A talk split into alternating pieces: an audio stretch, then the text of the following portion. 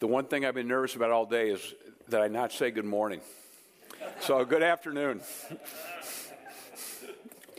Okay, the rest is down. It's downhill from here.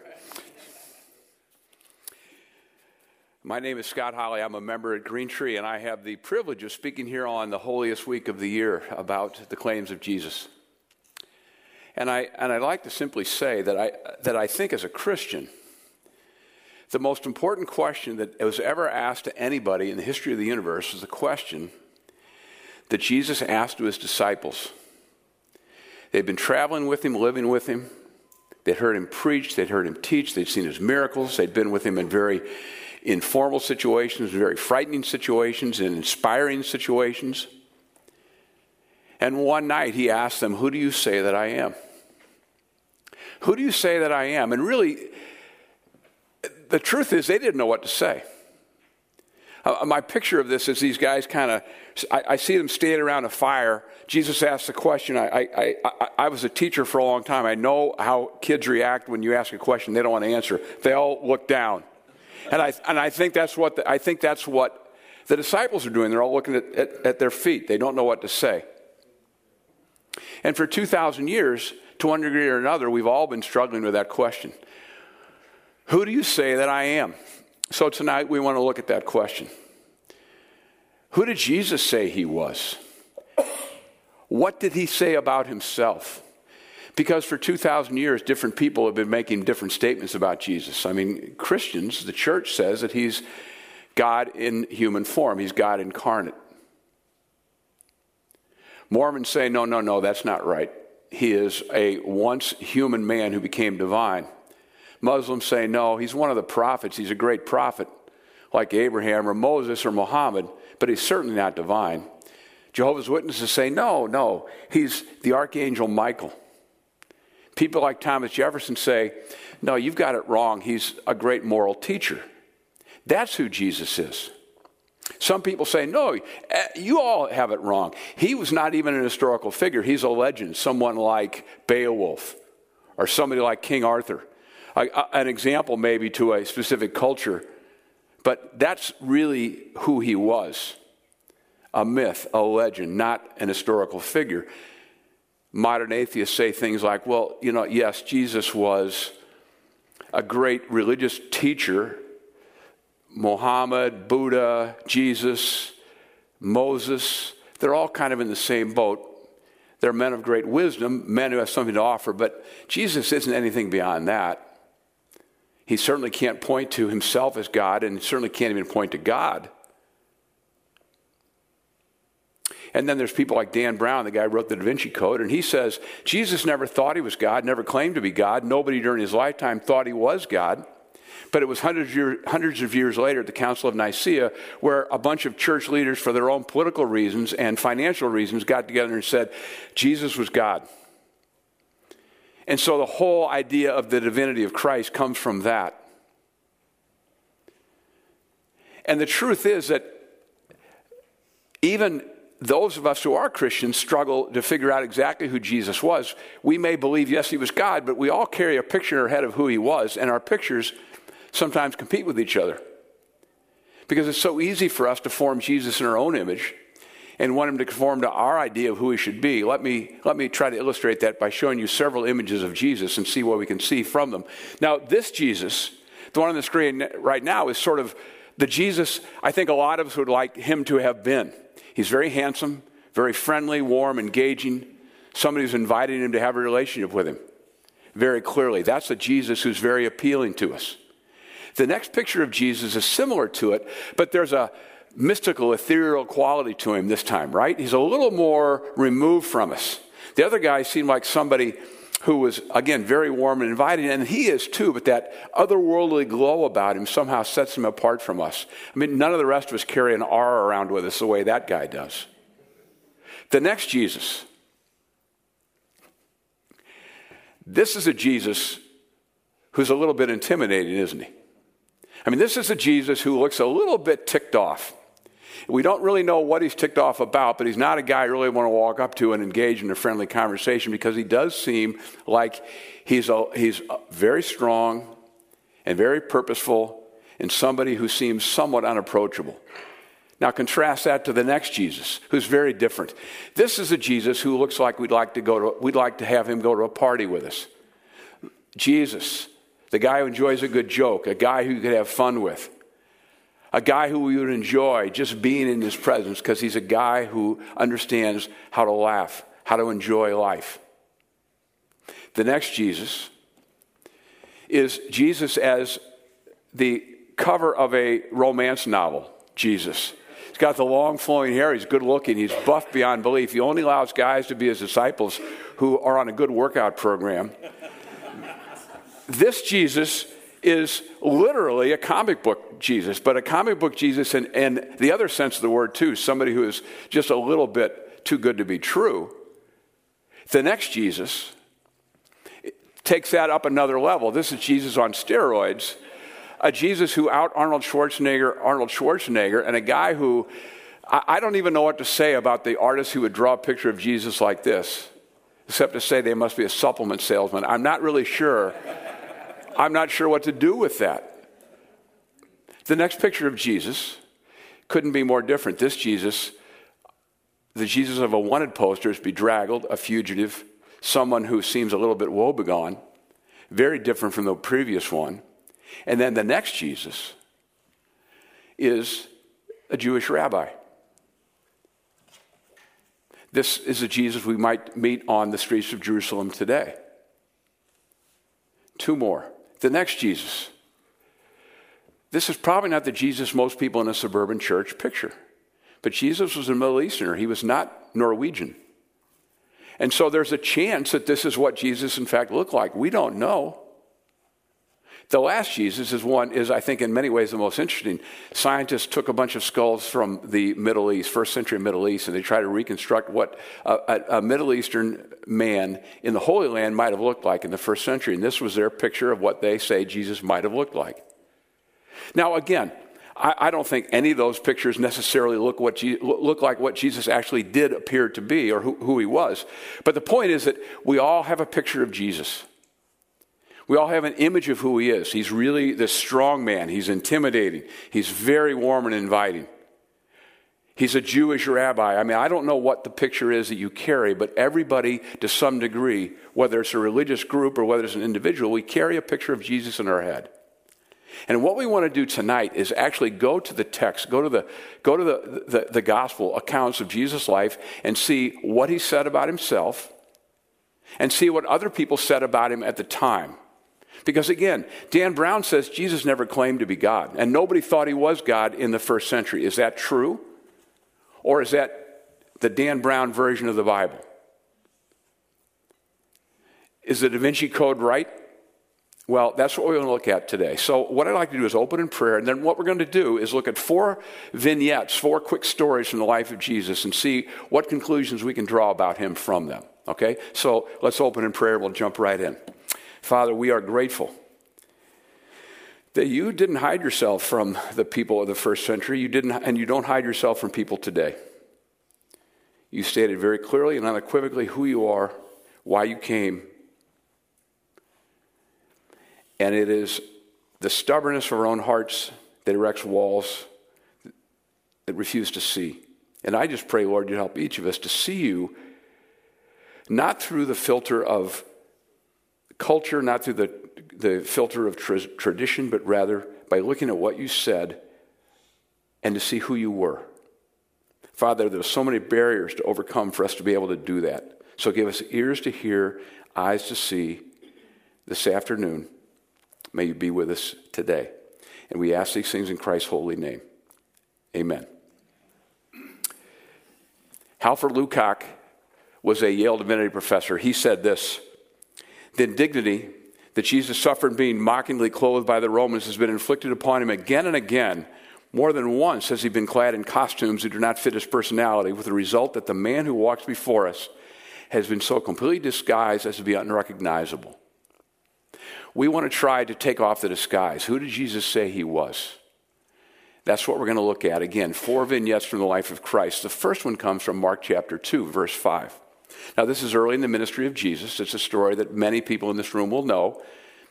Jesus is teaching in an enclosed room. He's very packed. There's four men who bring their friend who's paralyzed to Jesus to be healed. They have difficulty getting him into Jesus' presence. They finally do. They lay him at Jesus' feet. And they're waiting now for Jesus to say something and do something. And where Jesus goes with this is not what they expect at all. This is what he says. And when Jesus saw their faith, he said to the paralytic, "Son, your sins are forgiven." Now, some of the scribes are sitting there questioning in their hearts, why does this man speak like that? He is blaspheming. Who can forgive sins but God alone? I think their response is the right response, frankly. So here's Mark Reither sitting here in the second row. I say, "Mark, your sins are forgiven." And you kind of go, well, whoop-de-doo, right? Because who am I to pronounce forgiveness of your sins? I have no authority to do that. I have no ability to do that. I can say those words to you, but those words mean absolutely nothing. And so in this room full of people, I'm sure when Jesus said that, there was this murmur that went through the crowd. It's like, what? What? Even the people who were sympathetic to him, I would guess even his disciples looking at each other going, did he just say that? That didn't make any sense to these first century Jewish men and women who were looking at this going, what the heck is this guy even saying? I mean, think about the words of Psalm 51. When David, who's in his confession of his sin, in committing adultery with Bathsheba, says, "Against you alone, God, have I sinned." Now, that's a man who committed adultery. You'd think he committed an offense against some people as well, right? But what David is saying is, ultimately, all sins are committed against God. All sins are defiance of God's ordained order. That's what David is saying. And so to an audience who was familiar with that text, for Jesus to say something like that, he's saying, who are you to forgive this man's sin? Think about the extraordinary nature of that claim. This unknown, uneducated, at least in terms of the scribes and the Pharisees, uneducated man from the sticks, I'm standing before you saying to this person, your sins are forgiven. That is an audacious claim. And they say, quite rightly, who can forgive sins but God alone? And I'm sure that Jesus was inside kind of going, bingo, bingo. That's exactly right. Thank you. That's exactly right. And then, of course, he goes on and heals the man. And so there's two things that happen in this story that I think we need to look at and consider in terms of a claim that Jesus is divine. He doesn't say in this vignette, "I am God." He doesn't say that. But what he does is say, "I have an authority beyond anything that you understand, and I have the ability to perform miracles beyond anything that you can understand." And the people walked out of that offended or mystified or amazed, because Jesus was doing a work far beyond anything anybody had ever seen before, and making claims beyond anything that anybody other than him had any right to make. Okay, vignette number 2. Another healing. We're only going to look at a little section of this. A man has been lying by a pool at Bethsaida for 38 years, looking to be healed. Jesus comes along and says, "Do you want to get better? Do you want to be healed?" The man says, "Yes, I do," and Jesus heals him. And this causes an outrage. And we just pick up the story and read just a little bit of it. This is why the Jews were seeking all the more to kill him, because not only was he breaking the Sabbath, but he was even calling God his own Father, making himself equal with God. Now again, the reaction is what's interesting here. Jesus has healed a man, which is, of course, a good thing, and the Jewish authorities would not have been upset with that. But he did it on the Sabbath, and that's what disturbed them. Because, of course, Jewish law said that no work was to be done on the Sabbath, and that law comes, of course, in the Ten Commandments. Moses brings the Ten Commandments down from Mount Sinai, and from Mount Sinai, one of the commandments says, remember the Sabbath day and keep it holy. And over the hundreds of years since the life of Moses, all kinds of customs, traditions, and laws have been built up around the idea of the Sabbath. So here comes Jesus, and he heals a man on the Sabbath. And they're outraged by this. How dare you do such a thing? But what's the implication beyond that action? Jesus is saying, implicitly, I have the right to redefine the Ten Commandments. Now think about that. Think about if Tom Rick stands up in the pulpit of church next Sunday and says, okay, remember the Ten Commandments, let me tell you what they really mean. You've had it all wrong. For hundreds and hundreds of years, you got it wrong. This is what they really say. We'd look at him like, what are you talking about? And I see a lot of elders out here. I hope you do something about that. But Jesus says, I am here to tell you that your understanding of the Sabbath is incomplete. And he does the same thing again and again throughout the Gospels. He heals on the Sabbath many times. And in the Sermon on the Mount, he makes this really explicit. He says in chapter 5 of Matthew, he says on multiple occasions something like this. We'll use one example, Matthew 5, 21 and 22. He says, You've heard that it was said to those of old, you shall not murder, and whoever murders will be liable to judgment. But I say to you that everyone who is angry with his brother will be liable to judgment. Whoever insults his brother will be liable to the council, and whoever says you fool will be liable to the hell of fire. Now the wording of those statements is really interesting. You've heard that it was said to those of old. Because if you were a rabbi in Jesus' day, what you would do when you were teaching was appeal to an authority that was highly respected. You'd say, according to Deuteronomy. Or you'd appeal to a rabbi who was well respected among leaders of the Jewish faith. That's how you would teach. But that's not what Jesus says. You've heard that it was said, but I say to you.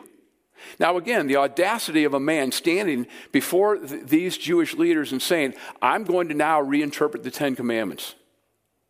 And he does it not only with murder, he does it also with adultery. He does it with a line, and then he expands that discussion to talk about divorce and talks about the way you should treat your enemies. So Jesus is taking centuries of Jewish law, Jewish tradition, Jewish thought, Jewish teaching, and redefining it. Now again, who has the authority to do that? What makes him think he has the right to do that? And they rightly are offended by it. They say he was even calling God his own Father, making himself equal with God. The man who redefines the Ten Commandments, the guy who says, I can forgive sins, the guy who demonstrates his power and authority by healing, is a man unlike any other. And these people see that, and they don't know what to do with it, and they're offended by it. The next vignette, John chapter 10. Jesus has been talking about the fact that he is the great shepherd, and we'll come back to that later. But he talks about that, and then he says, look at the first words in John 10:28. I give them eternal life. Whoa. I give them eternal life. Again, Tom, try that from the pulpit some Sunday. I give you eternal life. Now, that's David Koresh, Jim Jones territory, isn't it? I mean, that's scary stuff. He says, I give them eternal life, and they will never perish, and no one will snatch them out of my hand. My Father who has given them to me is greater than all, and no one is able to snatch them out of the Father's hand. I and the Father are one. I and the Father are one. What do we do with that statement? I mean, really, what do you do with that? I give them eternal life. Who has the right to give somebody eternal life? No one can snatch them out of my hand. No one can snatch them out of my Father's hand. Now, wait a minute. Wouldn't you think the Father could snatch them out of Jesus' hand if Jesus isn't God? And then he says, I and the Father are one. Now, a skeptic might say, well, wait a minute. That's not a claim of divinity at all. And here's the rationale behind that. Let's suppose that in the days when our daughter Jill was a teenager, that she violated curfew. Now, in those days, if that happened, I'd go to bed, and my wife was a worrier. She'd stay up and sit and wait for her. That was the dynamic in our marriage. So let's say that I'm asleep, and all of a sudden I hear a ruckus downstairs. Jill's come home an hour late, and Joan and Jill are in a fight. And I get out of bed, and I go downstairs, and Jill they're really angry with each other. And Jill says to me, Dad, Mom just grounded me for 6 months. That is so unfair. And I might say, well, your mother and I are one. I mean, we might say that, right? And what I'm saying, of course, is we're of one accord. We're of like-minded. We're like-minded on this. We agree on this. And skeptics say that's what Jesus means. Okay. Well, let's run that out a little bit. Let's see how his audience reacts to those words. The Jews picked up stones again to stone him. Now, the punishment for blasphemy was to stone someone. Okay? I and the Father one was not, hey, I agree with God on this one. That's not what they hear. All right? Jesus answered him, I have shown you many good works from the Father, for which of them are you going to stone me? And so Jesus kind of baiting them a little bit. You see it? He's saying, okay, I've done these miracles. Is that what you're angry with? And they say, no. It's not for a good work we're going to stone you, but for blasphemy, because you, being a man, make yourself God. Now again, to the skeptic who says that this is not a claim of divinity, I wonder how you deal with that. Because that's what his enemies heard. They want to kill him when Jesus says that. They're deeply offended by that. The Father and I are one. You, being a man, make yourself God. Okay. Next vignette.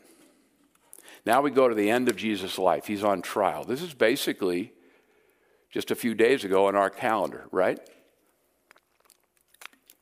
So the high priest and the Jewish rulers have tried to pin all these false accusations on Jesus. And finally, in frustration, the high priest basically cuts to the chase. He says, all right, bottom line. I adjure you by the living God, tell us if you are the Christ, the Son of God. Jesus said to him, you have said so. In other words, you've said it. You've said it. Thank you. But I tell you, from now on, you will see the Son of Man seated at the right hand of power and coming on the clouds of heaven. Now again, we're a 21st century audience. We're not exactly up on things like clouds of heaven and Son of Man and that kind of stuff. Those words are somewhat mysterious to us. But they were not to the high priest. Let's see again how he reacted and how this audience reacted to those words. Then the high priest tore his robes, which was a sign that I am in the presence of a blasphemer, and said, he has uttered blasphemy. What further witnesses do we need? You have now heard his blasphemy. What is your judgment? They answered, he deserves death. What is it that Jesus said that caused them to be so offended? I mean, this has now tipped this whole trial over the edge. They're now officially said, we're done. You're going to die. Because of what you just said, you were going to die. So what is it about those words, again, that's so offensive? Well, to understand it, we've got to go back hundreds of years to the book of Daniel, in the chapter 7 of Daniel, in which Daniel has a vision. And he reports on that vision in Daniel chapter 7, verses 13 and 14. And he says, I saw in the night visions, and behold, with the clouds of heaven there came one like a son of man, and he came to the Ancient of Days and was presented before him. Now let's stop right there and talk about that a little bit. The Son of Man idea. Jesus says to the high priest, from now on you'll see the Son of Man. He uses that title for himself. And as a matter of fact, if you read the Gospels, we have a lot of titles. We have a lot of titles for Jesus. The Prince of Peace, Emmanuel, Lion of Judah, Lamb of God, things like that. But the number one self-descriptor that Jesus used in the Gospel was this, the Son of Man. The Son of Man. So we hear that and we don't really, it doesn't resonate with us because we're not exactly experts on biblical prophecy from Daniel. That when you get to that part of the book of Daniel, we kind of check out because it's bizarre and prophetic and it's difficult to understand. But here we are. And these guys, his audience, they were well familiar with the biblical prophecy. These members of the Jewish ruling elders, they knew what Jesus was saying. He's equated himself with the Son of Man. And who is the Son of Man? Well, I'm going to reread that and then pick up the rest of it. I saw in the night visions, and behold, of the clouds of heaven. And remember, Jesus said in his words, I will come on the clouds of heaven. He said that to the high priest. There came one like a son of man, and he came to the Ancient of Days, was presented before him. And then he says, and to him was given dominion and glory and a kingdom that all peoples, nations, and languages should serve him.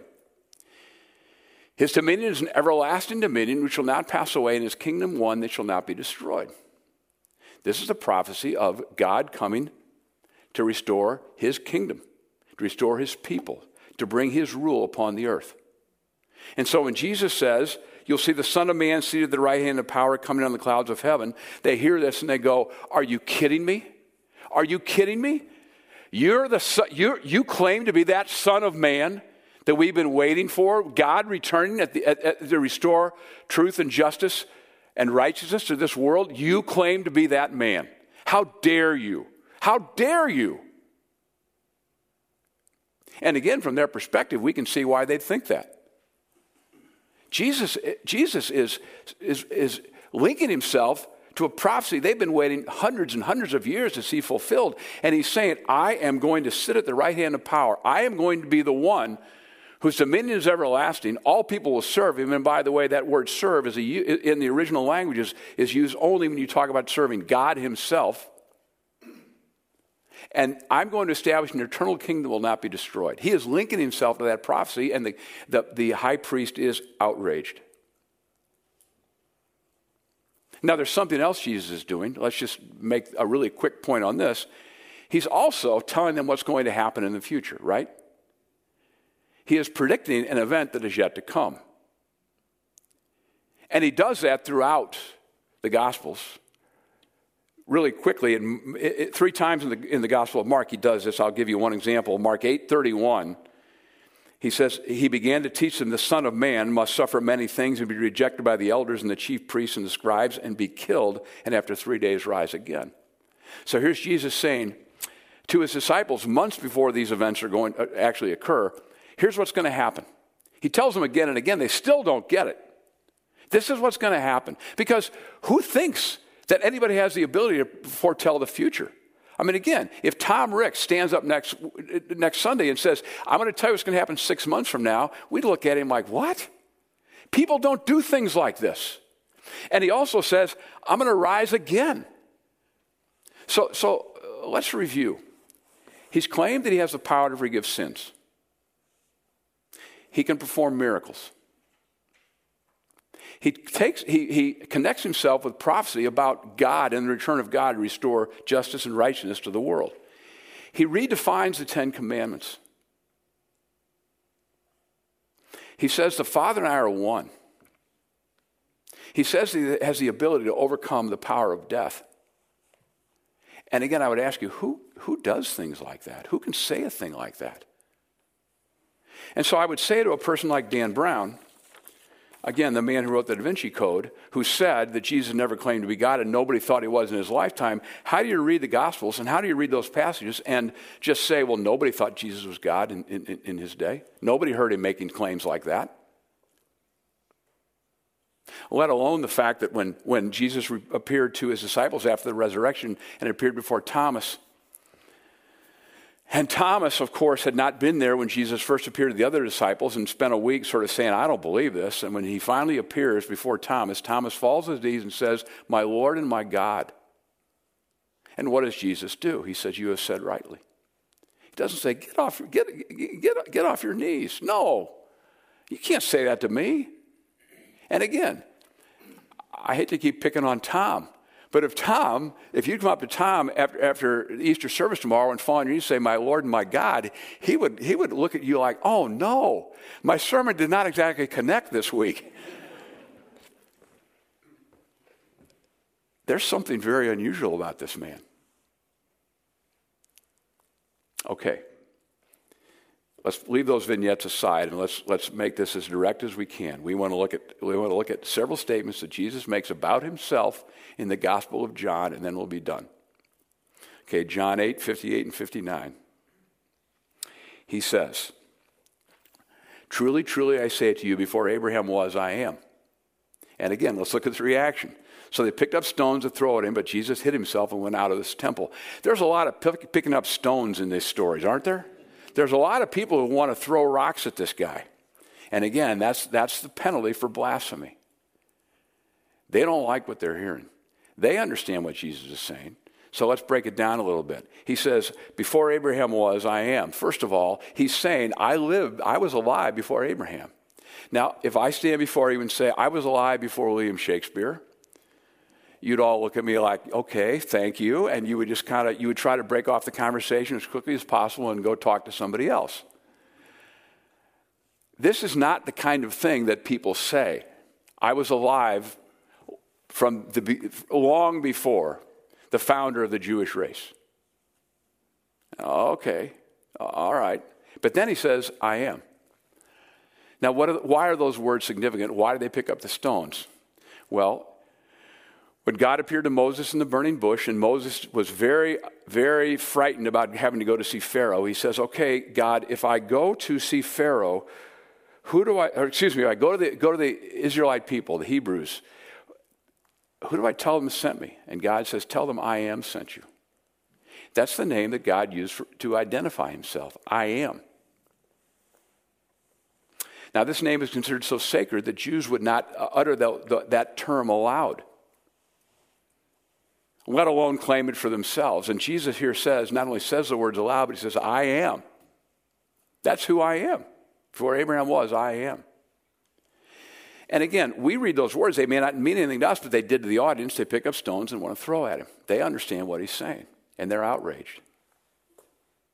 And then, throughout the Gospel of John, he makes a series of I am statements. Let's just break them down and look at them really quickly, one at a time. He says, I'm the bread of life.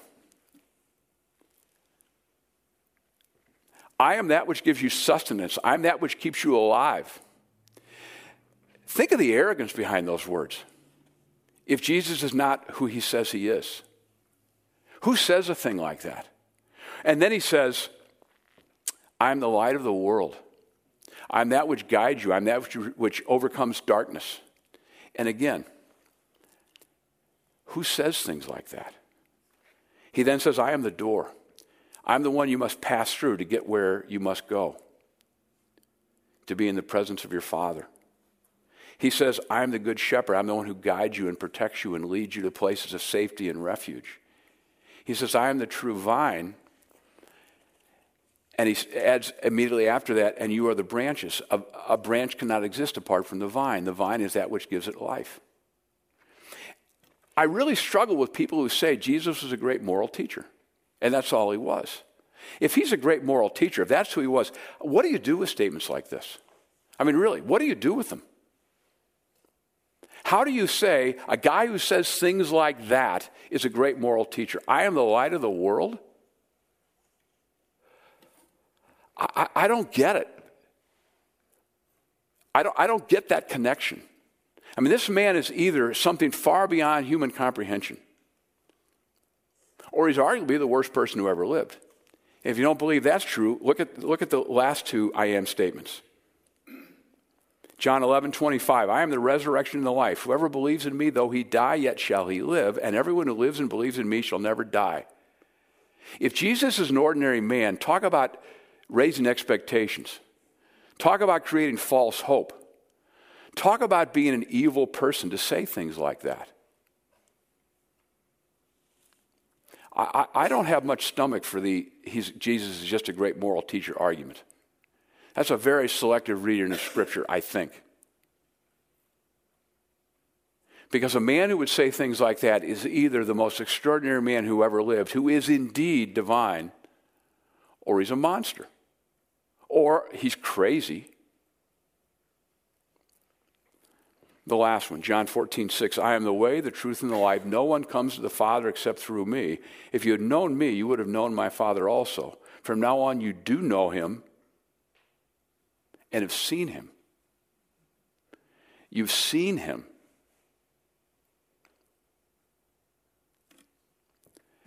What do we do with that statement?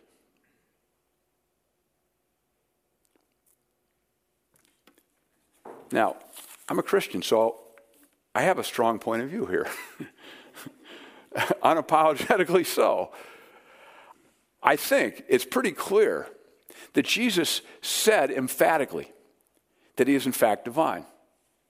I guess the 21st century skeptic would say, well, why didn't you just say, I am God, any questions? But that's not what he did. He was a first century Jewish rabbi using the language of that culture and those times and that tradition. And he says throughout Scripture, for those who have eyes to see, let them see. Those who have ears to hear, let them hear. What do we hear when we hear those words? Do we hear a guy who's an ordinary man? Do we hear a man? Who's making extraordinary claims about himself, unlike that of any other person who ever lived, who also demonstrates a life of the utmost integrity and the utmost sacrificial love, as most clearly demonstrated through the events that occurred on this weekend we're celebrating right now. Who do you say that I am is a question that Jesus asked. Who do you say that I am? And that's the question we all need to wrestle with. And it's easy for us to bring preconditions and prejudices and our culture into the discussion, but at the end of the day, we've got to answer the question, not in terms of anything other than who Jesus said he was and what he did. Bottom line, who do we say that he was? Who do we say that he is? And who do we say he is doing in our lives right now? And then the question becomes, how are we going to respond to that reality? How do we respond to a God who died on the cross on our behalf with a shrug of indifference? How do we do that? So I leave you with a question that we all have to answer. Who do you say that I am? Let me close in prayer. Father, we are very grateful that in your humility and in your grace and in your goodness, in your claims, the ability to forgive sin, in the miracles you performed, in your statements about our failure to understand what you're trying to say to us, in your mercy, your grace, your goodness, you demonstrate to us again and again the extraordinary nature of your love. And I just pray that every person in this room would think very deeply about what that means for us personally. Because no matter how much we say we love you, we all fall short of loving you as we should. We all take you for granted. We all dismiss you too easily. We fail to see what you were asking us to see. And I pray, Lord, that in this Easter weekend, as we celebrate the resurrection tomorrow, that we would be reminded again of the goodness and the grandeur and the greatness of who you are. So thank you, Jesus, for dying for us, for loving us, for letting us be your sons and daughters. It is an honor we do not deserve. And we ask these things in Christ's holy name. Amen.